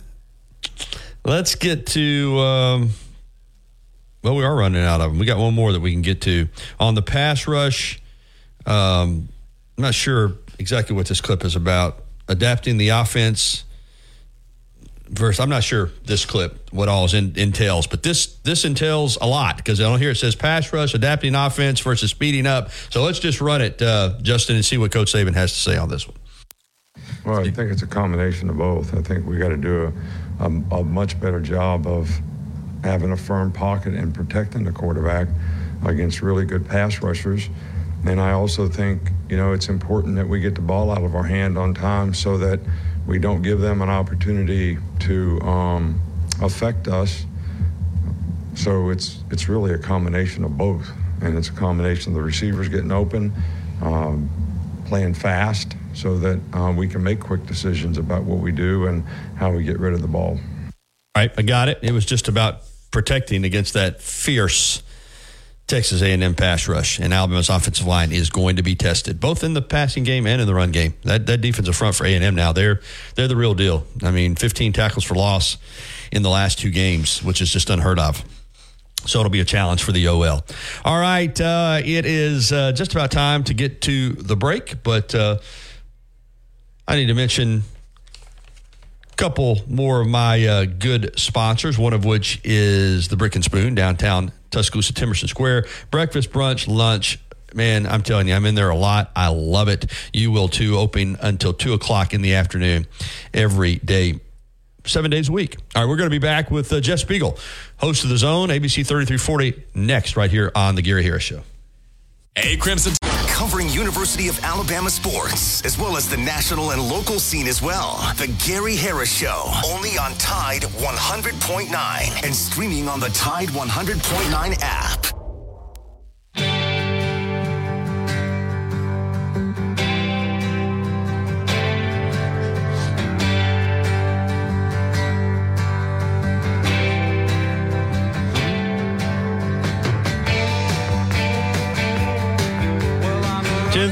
Back into the Gary Harris Show, and uh, it's time for our pal Jeff Speegle, longtime sports anchor, ABC thirty three forty, host of the Zone, and uh, joins us every Thursday here to talk uh, some ball here on the program. What's going on, Jeff?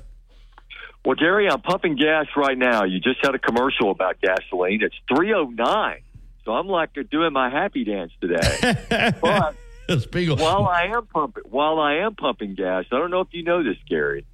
You're not supposed to talk on your cell phone while you pump gas. Well, I So do am know that, and that's that's. Uh, Now, I don't know if this goes along the same lines as pulling the tag off mattresses or not. But yeah, well, hopefully you'll be done pumping gas soon. I tell you what, we'll we'll get into all the big weekend coming up, but I want to start Sure. off by asking you about the uh, fighting rich rods, otherwise known as the Jacksonville State Gamecocks. My gosh, man, uh, they haven't lost a conference game since the guy's been the head coach, and moving up to Conference USA. And I know they're not eligible for the championship, but I think the feeling was, well, they'll be in a little over their head. Not so fast. Um, at uh, Murfreesboro last night, down 23 to 7 at the half to the Middle Tennessee State, Tennessee State Blue Raiders. Thought the game was over. Not only was it not over, JSU wound up kind of blowing them out 38 to 7 in the second half. They win 45 30. I mean, this guy, I know they're loving him up in Northeast Alabama because these Gamecocks, man, um, they're playing some good football. yeah, they really are. I told people yesterday at six that the game was coming up at seven, and I said, look, if they get behind, don't turn off the TV because you you never give up on this team because they were down two touchdowns at Sam Houston State and came back and, and won that game in overtime. And then, you know, as you mentioned, last night, down 23 to 7, and MTSU looked like, you know, they were in control. Now, the Blue Raiders helped them out a little bit, turning the ball over and, and all of that. But, you know, when someone helps you, you've got to accept that help. And uh, not only did they accept that help and turn those turnovers into points, they scored a, they set up a touchdown with a pick by one of the uh, one of the big fellas, uh, Chris Hardy, and then uh, you know uh, Charlie Brown with the uh, with the with the scoop and score. I mean, it w- it was just amazing what they've done those last two road games, and and they have definitely gotten the attention of all the other teams in Conference USA without a doubt. Yeah, three and zero in the league. And Jeff, um, you know, you're my go-to guy outside of, uh, of Alabama and Auburn for all the other schools around the state. I am correct, right? They're not eligible for the conference championship or a bowl game this year. Is that right? Yeah, I believe that is correct. I I think there's like a compliance, like a Mm-hmm. transitional year, you know, of some sort. I'd certainly have to get that verified by Josh Underwood, but I'm, I'm I've heard that from more than one source. Yeah, I think that's correct. But what a shame because you know they're they're all of a sudden in the hunt here. Uh, but good good for JSU and and you know listen we've discussed him before and of course you got a high profile coach now uh, with Trent Dilfer at, at, at UAB. But in Rich Rodriguez's case, it's not just high profile. I mean, say what you want about him not taking the Alabama job and and and failing at Michigan, but he did an unbelievable job at West Virginia. He did coach at the University of Michigan. I mean, this was a this was a coup when JSU hired Rich Rodriguez, and it's certainly working out because he's doing a marvelous job. And when you're making the transition into to um, to FBS, to have a guy that has the resume of of Rich Rodriguez, pretty good deal for Jacksonville State, and it's worked out well. Yeah, and he's not one of these guys who's just kind of coasting. You know, he's taking this job and and he's just kind of he's kind of mailing it in on the sidelines. I mean, you know, last night they were ahead, they had taken the lead, and it looked like it was, you know, fairly comfortable. You know, I think they were up 38-23, in fact. And he's chewing out the offensive lineman. I mean, just ripping them, you know, up one side and down the other. So this guy loves to coach. He holds these guys accountable and these guys play hard for him. And I tell you, you know, several weeks ago, Gary, when we talked about these midweek games, we talked about how huge that was for Jacksonville State to take advantage of that exclusive time that they have on TV and put on a good show. And look, this is going to be this is going to be big for the program. It's going to be big for student enrollment. Jacksonville State is an incredible, incredible school. And the more and more they're on TV and the more and more they win and the more and more people talk about Jacksonville State, the more and more that kids are going to discover that as an alternative to uh, to going to an Alabama or an Auburn or UAB. Yeah, well, good for JSU because it's uh, it's exciting what they're doing. All right, let's get our attention to the SEC. Tuesdays- And Go I'm ahead, sorry. The next two Tuesdays they're at home, and Oh, wow. uh, and those are those are going to be on you know TV as well. So uh, didn't mean to interrupt you there, but I wanted to add that. I think they play Liberty next Tuesday, I believe. Yeah, okay, absolutely. No, that'll be a big one too because Liberty's Liberty. You know they may be the best team in CUSA, so that's going to be kind of a showdown. All right, let's get to um, you know, last week was a all SEC versus SEC weekend, and and we had some some great games. Uh, since Auburn is on bye, let me ask you about that that Auburn Georgia game. Now, everybody keeps saying, well, if they didn't have Brock Bowers, but they got Brock Bowers. You know, that's that's why that's why a lot of times you're good is because you have these guys. But you know, I give it up for to Auburn. I thought I thought Freeze had a really good plan. Uh, he, you know understanding right now that they're not a great passing team, but man, he drew up some really good quarterback runs and and the defense played well and and they had a shot there against Georgia. I know now listen, there are no moral victories in the SEC. And if you're if you're playing close is enough for you, then you're not ever going to get to the top. Auburn is about winning championships. They've proven they can do it in the past, but still, it was a nice effort by the Tigers against uh, the number one ranked Georgia Bulldogs. They really did, Gary, and the Auburn fans are pumped up, and and they realized that you know they were very close to pulling off a shocker there, because you know of the nine incompletions that uh, Payton Thorne threw, I mean six of the passes hit the guy hit guys in the hands. Now you know they may have been a tad high, that may have been a touch long. There was a deep ball that I felt like the guy could have come up with.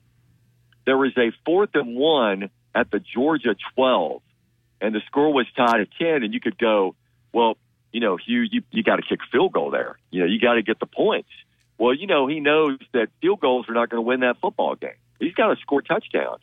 So he went for it on fourth and one there, and the, the, the snap to throw was high, and it threw off the timing of the whole play, and they didn't get the first down. So that was big. And then Georgia does what number one teams do. In the third quarter, they went on like a 98 yard drive, and they fixed the turnover problem they had a couple of turnovers that Auburn turned into uh, into 14 points. And, uh, you know, Auburn was following the recipe of pulling off an upset, but Georgia did what championship teams do. And I will look, you know how much I love Bo Nix. I think Bo Nix should win the Heisman. Brock Bowers should be second because Brock Bowers is one of the top college football players in America. Yeah, he is. And, and, Jeff, I don't know what the deal is. Uh, the, there seems to be some people, because he's a tight end, that don't want to acknowledge the fact that the guy shouldn't just be a Heisman Trophy candidate. In my opinion, he is a Heisman Trophy candidate, right? I mean, if we look at this Heisman Trophy for what it's supposed to be, shouldn't Bowers be in the conversation? Oh, without a doubt. I mean, the, the guy had two catches for nine yards in the first half, but in the second half, he had 148 yards on six catches. And and you know, one complaint that I did hear from the Auburn fans after the game was, well, why couldn't we cover that guy? A lot of teams have had trouble covering Brock Bowers. Why couldn't we tackle him? A lot of people have had trouble tackling Brock Bowers. Why couldn't we catch him? A lot of people have been outrun by Brock Bowers. He's the total package. To me, I think he's a Travis Kelce 2.0. What Travis Kelce should do is marry Taylor Swift, retire from the NFL, and then the Chiefs should draft Brock Bowers. That's my master plan. oh Lord, we, I mean, the the Taylor Swift Travis Kelce relationship, Justin comes up again. The, the Swifties are the Swifties are out in force. Speaks is a Swifty now. Um, let's get to to Alabama and A and M because I, I'm, I don't know if you agree with me or not. I mean, there are a lot of big games in this league. I mean, every week it's a big game, but in this instance, I mean, it really is a big game. Alabama and A&M are the only two teams unbeaten in the SEC West. Uh, the winner of this game, by no means guaranteed a slot or a spot in Atlanta, will have a leg up. And for Alabama, it's a chance to kind of hush the naysayers. And for A&M, Jeff, I've been saying this all week. If you're an A&M fan, you're saying, if not now, when? If we can't do it now with the way we recruited the last few years, with the defensive front that we have, with Bobby Petrino calling our offense, Max Johnson steady at quarterback, knowing that A&M and Oklahoma, or pardon me, that Oklahoma and Texas are coming in the league next year, it's going to get even tougher. If, I, if I'm an A&M fan, I'm saying now is the time. We got Bama at home. We got a chance to get a leg up. Uh, this is a huge football game. Yeah, and don't forget you have one of the most dynamic receivers in the league, and Ainias Smith as well. And he's got he's uh, made it personal, and he's made it personal. he's got a man on for Nick Saban for sure. But uh, but yeah, I mean, look, and I was wrong. I thought Week Five, the Jimbo Bobby Petrino thing would have blown up by now, but it hasn't. I mean, it's really clicked. And then you know, Max Johnson comes in, and he's not your typical backup quarterback. I mean, the guy played at LSU significant minutes. Uh, in fact, uh, you know, put a scare in Alabama, you know, two years ago at Bryant Denny. And so, and he's a lefty. I mean, don't don't discount, you know, that fact that you know lefties can, you know, cause you a few issues. And as you mentioned from the outset, that the big thing with A and M right now is their defensive front. You know, Auburn fans were like aghast as to how they could get shut down, you know, so easily uh, in College Station, you know, a couple of weeks ago. But A and M's front is elite, and their defense is, you know, incredible. Now, the one thing Alabama's got going for them is they got, got they got a really good defense too. And so the way I see this game playing out is like maybe several years ago, and I don't know. I think uh, uh, who was it that had a pick six? It was Sunseri, Vinny So Sunseri. Vinny Sunseri back in uh, yeah 2013, the year after the uh, Sure. the Johnny Manziel game, right? I could see I could see Alabama mucking up this game and making it kind of ugly and and winning a game that somewhere in the neighborhood of 13 to 10 or 16 to 13 or something like that. Uh, I expect it to be a low scoring game. I'll be shocked if it's not because both defenses are playing at such a high level. And uh, you know, and and I mean, you could say the jury's still out on Alabama's offense. Mean, you could say that. Although you know, Milroe played, I thought, a very efficient game last Saturday, 10 of 12 for 164, and then he ran for a couple of touchdowns. So I think Alabama's offense is getting it together, but this is going to be a very similar challenge to the one that Texas brought when they came to Bryant Denny Stadium because you've got a really, really good defense. This offensive line has got to bow up and step up and, and play up to their level and then some. Yeah, there's no doubt about it. So who do you like, Jeff? I like Alabama. I do. I think it's going to play out like I like I thought it would. They probably won't cover. You know what? What? No, no, no. Wait a minute. It's a two point spread now, right? Yeah, two, two and a half, something like that. Yeah. Is it two? Well, I think they will cover. It could come down to a, a Reichard field goal.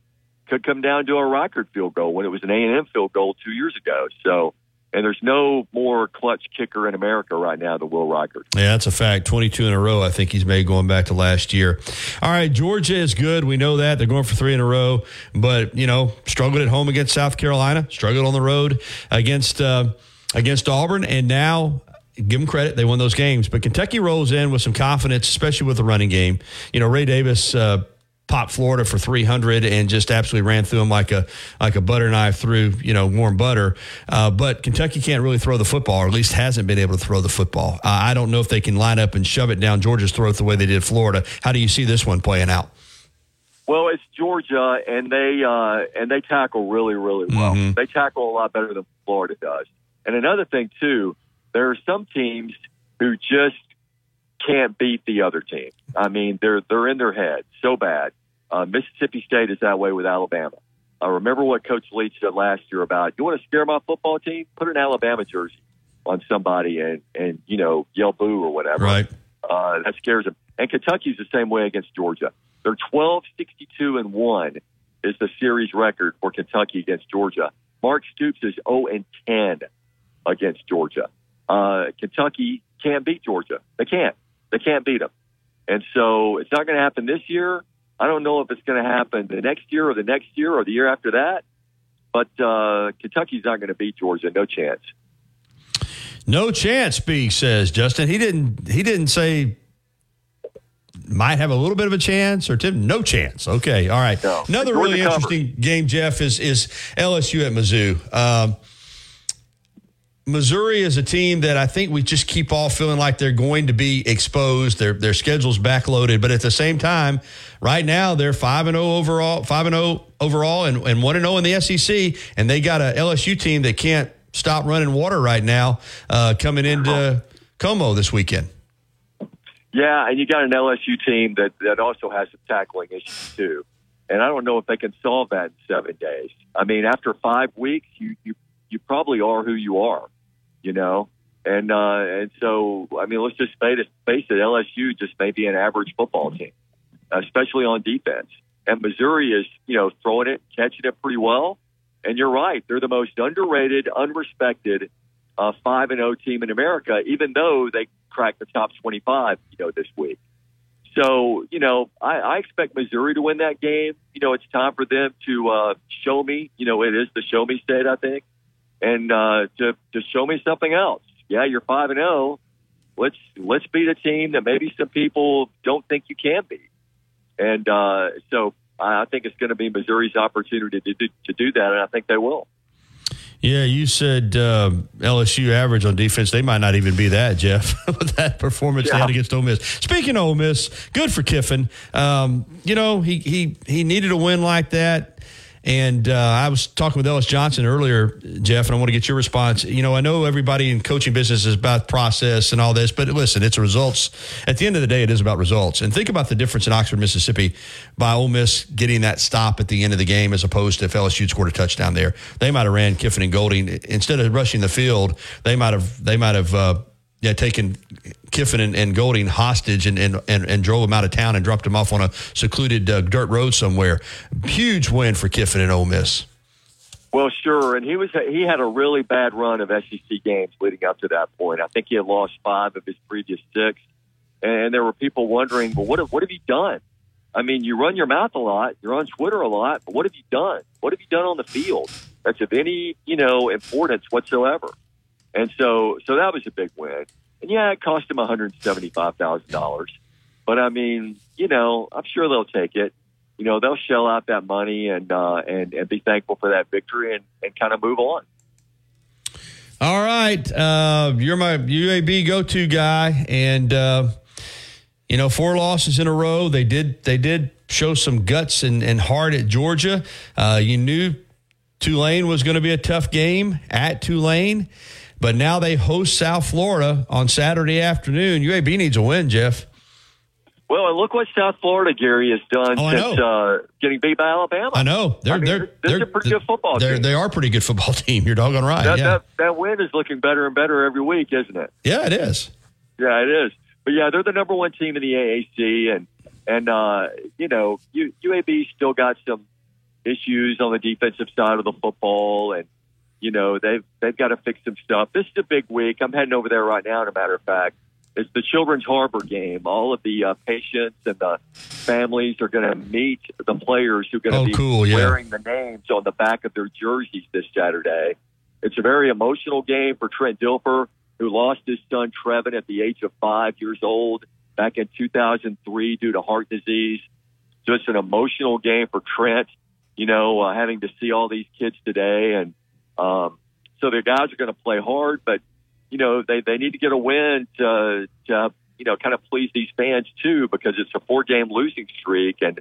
Uh, they got to get this thing turned around Saturday and protect it for sure. All right, Jeff, I know you got to go. Finally, though, the Braves, uh, worst case scenario for the Braves. Listen, they're the best team in baseball, so it shouldn't be. But not only do they have to face the Phillies, but the Phillies sweep. Um, so they're going to be able to save their pitching. Doesn't start until Saturday. We know what happened last year. We've seen a lot of times with the Braves where they had great teams in the 90s and couldn't get out of the playoffs. This is going to be a tough divisional series against the Phillies. Uh, do you like the Braves to get past uh, past Philadelphia this year, unlike last I year? I don't. I don't. I like the Phillies in seven. Oh gosh, the Phillies are on a mission. The Phillies are on a mission, and they've been uh, they've been hungry. They've been pointing to this ever since the end of last year. So I like the Phillies to win in seven. So you're telling me it's going to be another wasted Atlanta Braves 100 plus win season. That's what you're telling me. Well, but you know, I've been wrong before, and, and you know, it, it could I could be wrong this time, but I think I love the look in the Phillies' eyes right now. All right, what's uh, coming up Sunday night on the zone? Well, gosh,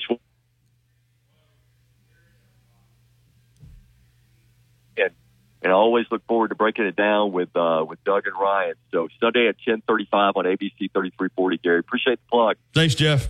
Enjoy the press All right, conference. All right, ten fifty here on the Gary Harris Show. We're going to come back and uh, and uh, wrap it up. We got one more segment to go here on this uh, Thursday edition, so you keep it dialed in, and we'll uh, we'll have some more entertaining content for you, including Evan Neal not making any friends in New York City, and that's not where you want to have a lot of enemies. He's got them now. Not that the fact that he was playing poorly, he might have already have. He said something now that woo, he got those Giants fans worked up into a tizzy, into a lather. We'll tell you what he said. The former Alabama offensive tackle next, right here on the Gary Harris Show. On the next Inside the Locker Room with Coach Wimp Sanderson and Barry Sanderson. Tune in Thursday, 7.30. J.C. Sherman Jonas will go around the SEC. Also, Jack Crowe will be with us the entire 8 o'clock hour. So tune in to Inside the Locker Room. Inside the Locker Room, weekdays 7 to 9 a.m. on Tide 100.9 and Tide100.9.com. Since Innisfree has evolved, it will always be that place to escape and have a good time. Whether it's for a game day weekend, to reminisce on college days, or to create new memories, if you're looking for a good time, there's only one thing to do. Head to the free at 1925 University Boulevard. And don't forget about the Lucky Lunch Meat and Three special. Monday through Friday from 11 a.m. until 2 p.m., get a meat and three vegetables for just $8.49. Or for a lighter appetite, try the Lucky Lunch soup, salad, or sandwich combo. I'll see you at the free. Tide 100.9 Tuscaloosa weather. Clouds increasing today. The high for this afternoon around 83. For tonight, mostly cloudy. The chance of a shower after midnight, the low 66. For tomorrow, mostly cloudy and cooler with a few showers possible during the day. The high 79. I'm James Spann on the ABC 3340 Weather Center on Tide 100.9. It's 78 degrees in Tuscaloosa.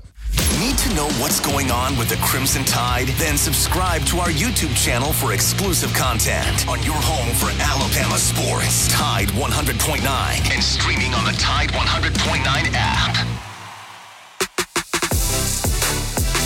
All right, 1054. Again, a reminder tomorrow morning, uh, special uh, Friday TGIF edition, of course, of the show and Bama football trivia, giving away that Jalen Milroe signed football, courtesy of T-Town Menswear and T-Town Gallery and University Mall. Make sure you tune in or download that app, Tide 109 app. You can answer our trivia question on the app. Go ahead and get it downloaded, get in your information, your email, so we know you're legit, and you can uh, answer that way. Hey, let's jump out on the uh, first and main condos hotline before we close out the show, and our pal Joseph is uh, is ready to roll. Hey, Joseph.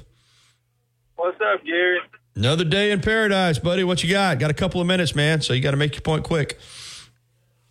Do you think Jalen Milroe is good enough to win Alabama national championship? Yeah, I do. If the team around him uh, plays the way they're supposed to play, and uh, I'm certainly not predicting that, but I think that this team, if it plays to its potential, and I don't even want to say win a national championship because that's hard to do. Bryce Young didn't win one. Uh, Tua didn't win one as a starter. Uh, Jalen Hurts didn't win one as a starter. But I think if he plays his best football and this team gets better, they could be in a position to be in the in the hunt for one. And that's all you can ask. Only one team's going to win it. But yeah, I do. Well, hey, I mean, Tua did win a national championship, man. He came off the bench to win one. I said he didn't win one as a starting quarterback. Jalen Hurts didn't win one as a starting quarterback. Bryce Young didn't win one as a starting quarterback. They all got rings, but it's hard. It's hard to do. Tua won one playing a second half. He had a two years as a starter. He didn't win a. He didn't win a national championship. Well, from uh, from my from where he's playing now, Gary, and, and good as Tua and Bryce and Mac and all them were, you know, he's not going to play nowhere close to as good as them quarterbacks. I don't see how he gets one. I really don't. Well, we know, man. You have told me that many times. And listen, the odds are in your favor. I'll give you that because, like I said, only one quarterback is going to win a national championship. Only one team is going to win a national championship. They're hard to win.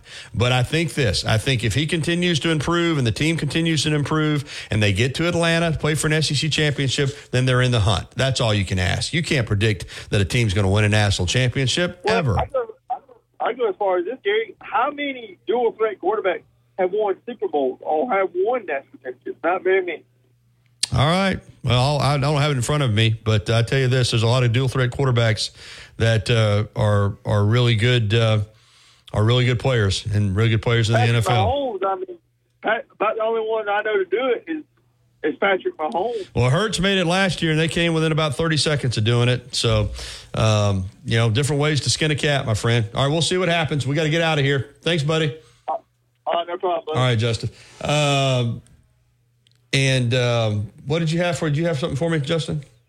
I was just adding in Russell Wilson won a Super Bowl. That's a dual threat Yeah, yeah. So anyway, but uh, all right, we got to close it out. This hour has been brought to you by Patterson Comer Attorneys at Law. Again, uh, right, catch me on TV tonight with local sports on WVUA 23. Then back here tomorrow for the TGIF edition. We're going to have some fun. SEC point spread predictions, Bama football trivia, giving away the Jalen Milroe autograph football. Uh, hopefully, Adam Amin will be able to join us tomorrow. His schedule has been, uh, he's had some conflicts lately, but uh, we'll hopefully get him on. We'll have the Auburn report with Brett Pritchard and uh, have another great show for you on tap tomorrow. Again, a reminder that. Tide 100.9 is your home for the 30K workday payday.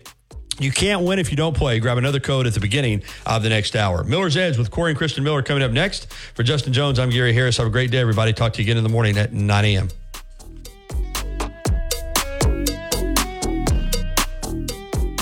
Thank you for listening to The Gary Harris Show on your home for Alabama sports. Tide 100.9 and streaming on the Tide 100.9 app.